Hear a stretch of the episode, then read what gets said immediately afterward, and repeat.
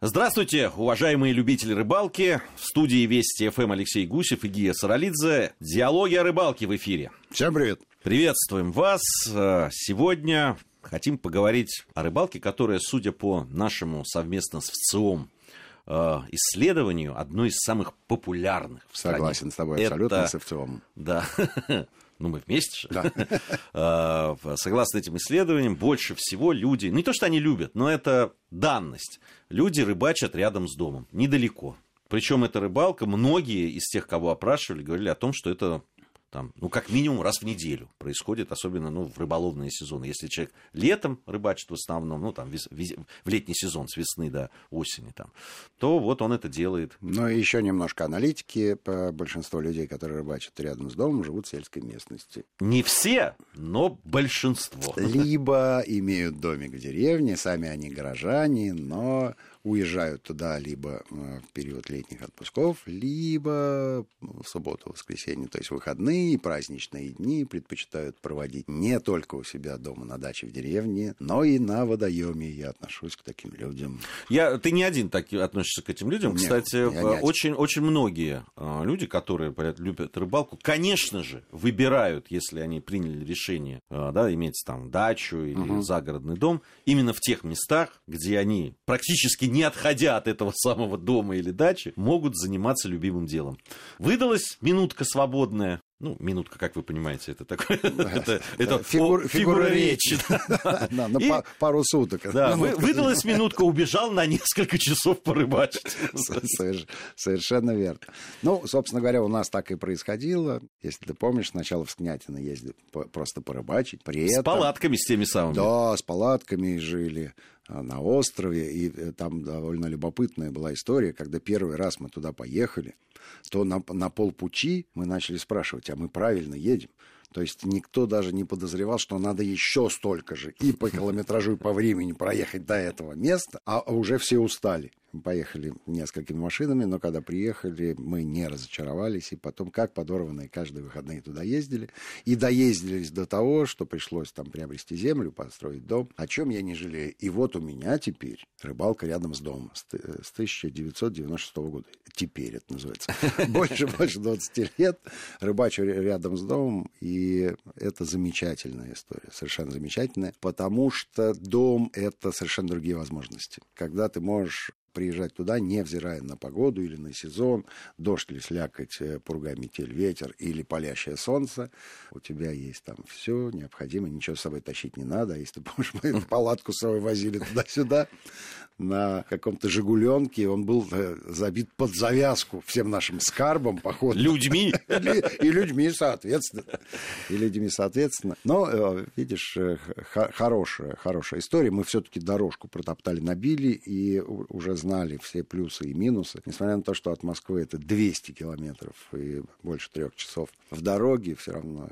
Когда по этой дороге ездишь все время, то она становится э, короче.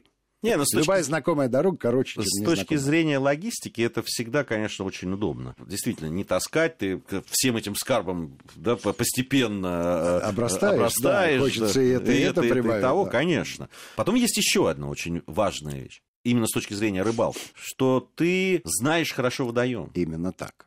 Именно так. Ты действительно его знаешь. А поскольку мы э, в это Скнятино ездили не только нашей командой э, стандартной друзей, где рыболовов-то мы с тобой и, все, а потом же мы ездили туда снимать программы, и с нами ездили выдающиеся мастера своего дела. И они, конечно, водоем знают, во-первых, лучше. Во-вторых, за несколько десятков поездок мы все-таки пробили все точки, поскольку у нас команда не маленькая и специалистов много, и они разбредались по водоему, и каждый применял свои, в общем, методы для того, чтобы понять, э, что с рыбой происходит, то всей этой суммой знаний мы с тобой теперь обладаем Это да. да, просто исторически Вообще интересно вот это вот э, это развитие, которое мы прошли, когда вот приезжали первые разы, да, и то, что ловили, да. и то, как это все, э, какими снастями, и как это происходило, и потом, да, когда уже вот... Отягощенные отяг... опытом. Но это положительный опыт. Я, я помню, конечно, вот те мастер-класс, который Борис Борисович Кузнецов, светлая ему память, давал по поводу ловли той же плотвы, как это надо делать, как мы продвинулись только за одну рыбалку. Совершенно верно, совершенно верно. Вот, но если вспоминать вот эти вот первые наши впечатления и как мы там оказались, и как выглядело это место, дело в том, что оно не сильно изменилось, потому что на полуострове, который назывался Сахара, Сахара да. потому что там был песочек, и вообще такая, если честно, прибалтийская да, картинка. Ну когда, да, песок, сосны, песок, сосны, такой берег и, вода, и высокий берег, такой. Да, да, и вода. Вот, и там испокон века, ну, как говорят, с 50-х годов там существует диаспора преимущественно москвичей, которые приезжают туда на весь сезон, на эту Сахару. Называется все это, ну, мы так окрестили полиэтиленовая цивилизация, потому что большинство палаток, которые они ставят, они не просто ставят, э, строят их на помосте, но и сверху закрывают полиэтиленом для того, чтобы дождь не мочил. Да. Причем полиэтилен они используют для других построек. Э, у них из полиэтилена сделаны и кухни, и столовые. Вот. И, в общем, э, такой быт там налажен, и более того, у каждого свое место. А вспоминается один любопытный случай с человеком, он из Отрадного сам родом, он ездит туда больше... Тогда, это было, это было 25 лет назад, он больше 20 лет туда ездил, и на его месте высоко на сосне висел махровый халат метрах в 12, наверное, от земли. Он его оставлял там. Халат там зимовал. Весной этот хозяин приезжал, залезал на эту сосну и фиделировал по утрам. Ну, вот такие вот заморочки любопытные. Понятно, что там сортиры, умывальники а, и изумительная чистота. Чистота, да, вот это надо сказать. Потому что полиэтиленовая цивилизация немножко с отрицательной коннотацией э, ну, все-таки, э, да? Материал полиэтилен, он чем для нас характерен? Он не разрушается со временем. Это вечная цивилизация.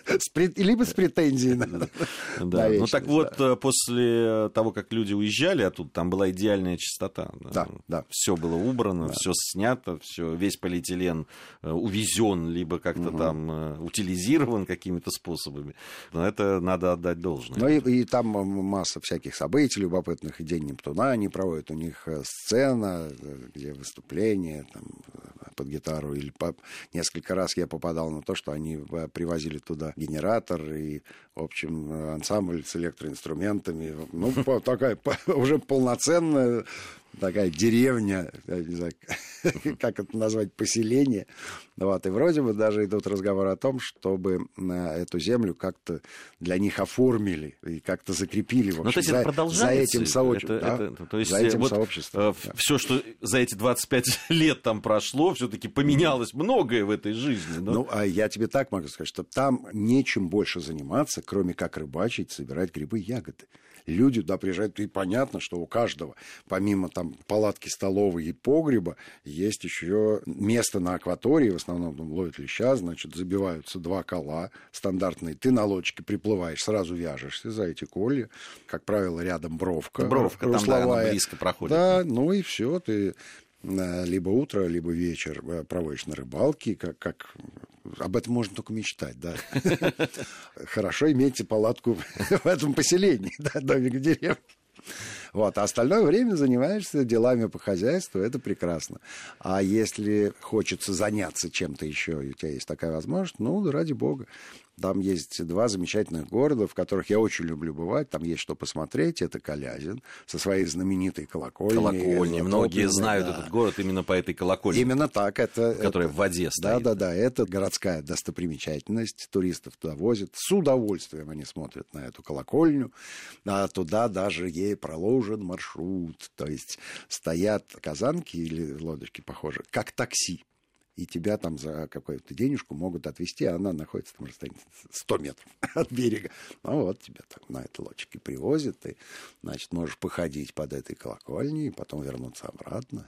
И ну, кстати, сделать фотки на память. Кстати, вот теплоходы, которые проходят с туристами, проходят. они специально да, подходят туда подходят, же, к Калязину, да, да, потому да, что да. именно вот увидеть эту достопримечательность. Ну, симпатичная история. Были мы там снимали. Кстати, на нашем телеканале можно пос- будет посмотреть видео-версию нашей программы, где помимо наших э, сочных баритонов можно посмотреть еще и на картинки, как выглядит колокольня в Калязине, а заодно заглянуть в городок, который называется Это ты Кашин. сейчас к слушателям обращаешься. Это я...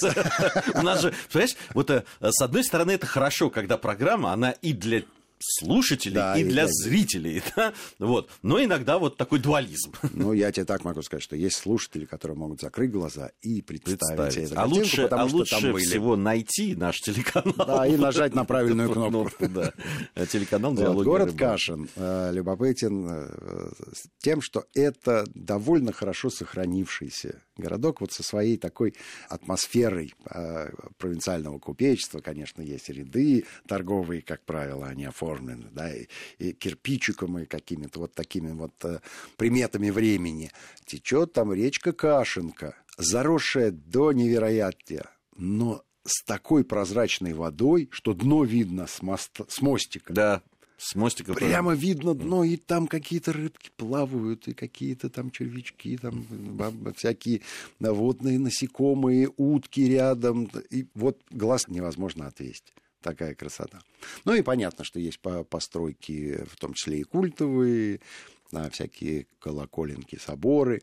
И город, э, так он, э, как и положено любому городу, ну уж не меньше, чем на семи холмах он расположен. Действительно, там местность изрезанная, и городок так э, рассыпал, скажем, свои домики по этой пересеченной холмистой местности. Выглядит очень и очень симпатично. Вообще, надо сказать, что вот такая, ну, назовем ее условно-культурная программа, да, mm-hmm. она присутствует наверное, в любом направлении от Москвы, будь то Тверская Полагаю, область, да. да, либо это Московская область, везде есть свои достопримечательности, везде есть места, mm-hmm. которые стоит посетить и которые, ну, вот условно в шаговой доступности, да, там я вот э, э совсем недавно в Зарайске был, там прекрасный да. этот Кремль, да. Э, очень да. любопытный сам город, любопытный согласен, и да. так далее. И, и это можно сказать про практически все вот ну, Подмосковье, да и не только.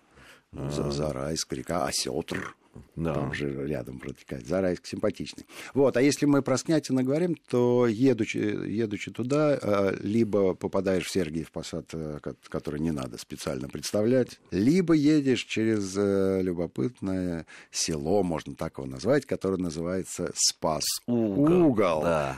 И что там произошло? Чем там, интересно для нас это место? Тем, что оно связано с писателем, которого мы оба очень любим, Салтыковым Щедриным. Михаил Евграфович родился там и жил, будучи а, мальчиком. И, и, видимо, все, что его окружало, в том числе и повлияло на его творчество, отточило его язык и навеяло ему, возможно, сюжеты произведений. Сам Михаил Евграфович похоронен не там, но большинство его родни покоится именно рядом с э, церковкой колокольней на вот этом вот э, фамильном кладбище, и до сих пор надгробные плиты, там, относящие к 1712 год. Вот лежит кто-то из Салтыковых щедриных такая вот древность вызывает уважение. Вообще здесь э, я призвал бы наших э, слушателей, людей, которые рыбалкой занимаются, все-таки не всегда ограничиваться только ужением рыбы. Вокруг вас, в тех местах, где вы бываете, всегда есть очень много интересных э, каких-то мест, исторических мест. И все-таки прежде чем туда вот выдвигаться, когда ты живешь, то, то, о чем мы сегодня говорим, когда ты живешь, ты рано или поздно узнаешь об этом. Но и главная достопримечательность, на мой взгляд, тех мест, это, конечно, река Волга.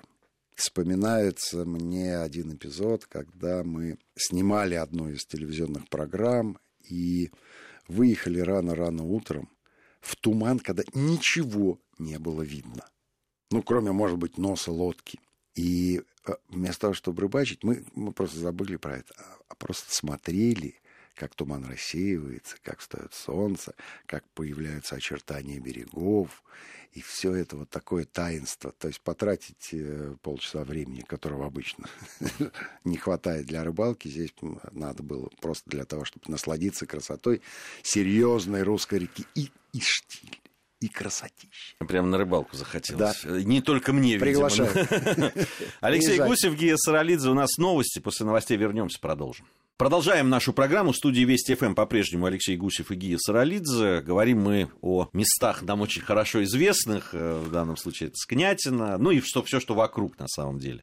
Э, ну, давай о специфике рыбалки. Потому Специфика что рыбалки. По-разному да, мы там да. рыбачили. Ну, видишь, э, река Волга прежде всего говорит нам о том, что это водохранилище, это углическое водохранилище, это зона затопления. Соответственно, воды там сейчас больше, чем было до того, как плотину построили. Стало быть, есть русло, русловая часть, да, и э, есть э, все то, что затоплено с, со своим рельефом дна и со своей спецификой. Как правило, рыбачить, если с лодки, то надо искать русло, если мы ловим леща, да, и ставить донные удочки. Ну, если ловим хищника, ради бога, перемещайтесь э, по тем местам, где хищник стоит. Скорее всего, это ближе к берегу. Но если судак, то понятно, что это джиг. Вся рыба там трудовая. Дело в том, что в Снятино в свое время было рыболовно-спортивное общество «Динамо». Благополучно эта гостиница сгорела несколько лет назад, но а, люди по-прежнему ездят. Более того, ежегодно проводятся соревнования, в том числе и по ловле судака. Стало быть, рыба там вся ученая. Все, что не выловили... Ну, там пресс серьезно. Да, все, что не выловили, все научилось избегать контакта с рыболовом. Но и если уж про зиму говорить, ты помнишь, да, ты из Сергиев Посада в свое время туда автобусами привозили рыболовов, автобус выделяло предприятие, и он, э, так называемый тур выходного дня. Да. Он привозил там, там, автобус, ну сколько там, 50 человек, и вечером увозил обратно. Ну, летом э, сейчас э, приезжают на машинах люди, в общем, все, у кого есть лодки, в разных, во встречных направлениях движутся, потому что люди, которые там на Медведицу приехали, они хотят сюда, на печь. Люди, которые сюда приехали, они на Конечно, рыба-то там. Рыба-то там, да. Ну, вот это вот стандартное. На Медведице, кстати, очень часто рыбачил, не знаю, как сейчас надо будет спросить, э, даже приятель Саши Гордон, который там любил порыбачить. Да, я э, возил Яну Чурикову, нашу любимую, на, на рыбалку туда на Медведицу. И ей там очень понравилось. Там есть две достопримечательности. Одна потайная, а другая явная совершенно потайная. Там есть такая заимка, которую сделали какие-то э, энтузиасты. Они построили маленькую э, избушку и баню для того, чтобы любой, кто ее найдет, мог там э, какое-то время провести. Прямо вот так.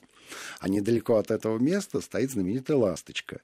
Это корабль, которым владел Паратов, некто, который снимался в знаменитом фильме. Жестокий романс. Жестокий романс, да, и Михалков пел там про шмеля. Мы рыболова, конечно, шмеля бы э, определили как наживку на головля, да, если чуть-чуть так вот на, на шарик, если ловить. Кстати, там вполне возможно это сделать. Ну, Волга большая, соответственно, специфика заключается в том, чтобы найти правильное место под себя. Если честно, у меня было одно время, когда мы уже дом там построили, и была э, лодка все время с мотором э, на воде, я э, частенько ей пользовался и почему-то ловил от дома километрах в шести на том берегу Волги. У меня есть такое ощущение, что если бы у меня не было лодки мотором, я с тем же успехом ловил бы здесь. Просто шел бы пешком и все. Собственно говоря, что я сейчас и делаю. Но вот, э, видишь, провоцирует плавсредство на перемещение. И э, ну, если есть лодка, на ней надо куда-то ехать. А именно так. Ну, ты помнишь, да, мы на этой лодке изъездили все, что можно было изъездить э, во время съемок При... первых выпусков диалогов. При этом э, хочу вот свои ощущения по этому поводу сказать. Угу. Понятно, что это интересно, все равно это сам процесс, да, ты идешь куда-то на этой лодке, что-то ловишь, угу. там это дело ведь не в рыбе, как известно на рыбалке. Но с другой стороны, самое удобное, самое правильное время, которое я провел, кстати, на рыбалке, это было на дамбе, когда мы Совершенно уходили верно. туда садить. Причем эта дамба, там, железнодорожные пути, она дает возможность тебе все время спрятаться от ветра, например. Это либо с одной вещь. стороны, либо это с другой. Да. Там есть своя специфика. Дамбы, если честно, выглядят-то не очень, да? есть места и поживописней. Mm-hmm. А здесь набросанные такие валуны в, в огромном количестве. Зато сидеть да, да зато, э, зато можно сидеть. И есть одно очень э, привлекательное для рыболовов в этой дамбе обстоятельство. Связано оно с тем, что дамба состоит из камней, и когда под водой эти камни кончаются, начинается песчаное дно, и вот на этой границе в основном вся рыба и тусуется, потому что ей есть там чем заняться. Да, там... И если ты нашел это место, вот буквально там в 10 сантиметрах после э, каменной гряды, ты без рыбы не останешься. Все время рыба будет у тебя клевать. Вопрос дальше, какого размера. Ну, это зависит не столько от мастерства и удачи рыболова, сколько от сезона времени года и правильно выбранной ну, прикормки благ... и насадки. Это правда. Благодаря тому, что все-таки вот было изучены да. эти места, все-таки, э, согласись, у нас э, промахов практически не было уже, вот когда появился этот опыт. Ловили мы там и леща очень удачно. Ну уж я не говорю, что когда наступало время уклейки, это вообще, да, например, и плотвы. Да, да, да, да. Ну, а я тебе так могу сказать, что подлещик и плотва клюют клюет там все время почти как из пулемета. И это хорошо с точки зрения того, что рыбалка для тебя всегда будет результативной. В свое время э, я завяливал э, всю пойманную рыбу и раздавал народу. Потом я... Обленился, скажи нет, честно. Нет, нет, я поступаю по-другому. Я всегда беру с собой садок, наполняю его как получится, и потом радостно эту рыбу выпускаю. Мне этого вполне достаточно, честно могу тебе сказать. Хотя, если уж мы э, говорим там про призовые экземпляры в одной из поездок, прямо на русловой части, поскольку сейчас у меня лодки нет, да и, если честно, мне как-то лениво. Мне вполне хватает береговой рыбалки, но в уловах у одной супружеской пары, кстати, я видел вполне себе зачетных клещей, они нам радостно продемонстрировали это на камеру.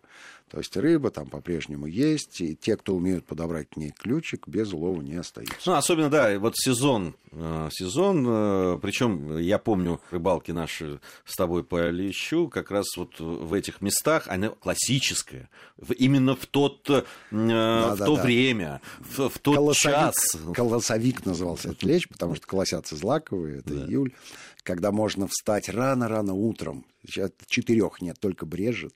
И надо же пройти из домика в деревне да. до места на водоеме. Это занимает минут 15. Ты идешь, роса еще такая тяжелая, ты шибаешь капельки. Пум, потом, оп, солнышко заиграло на этих капельках.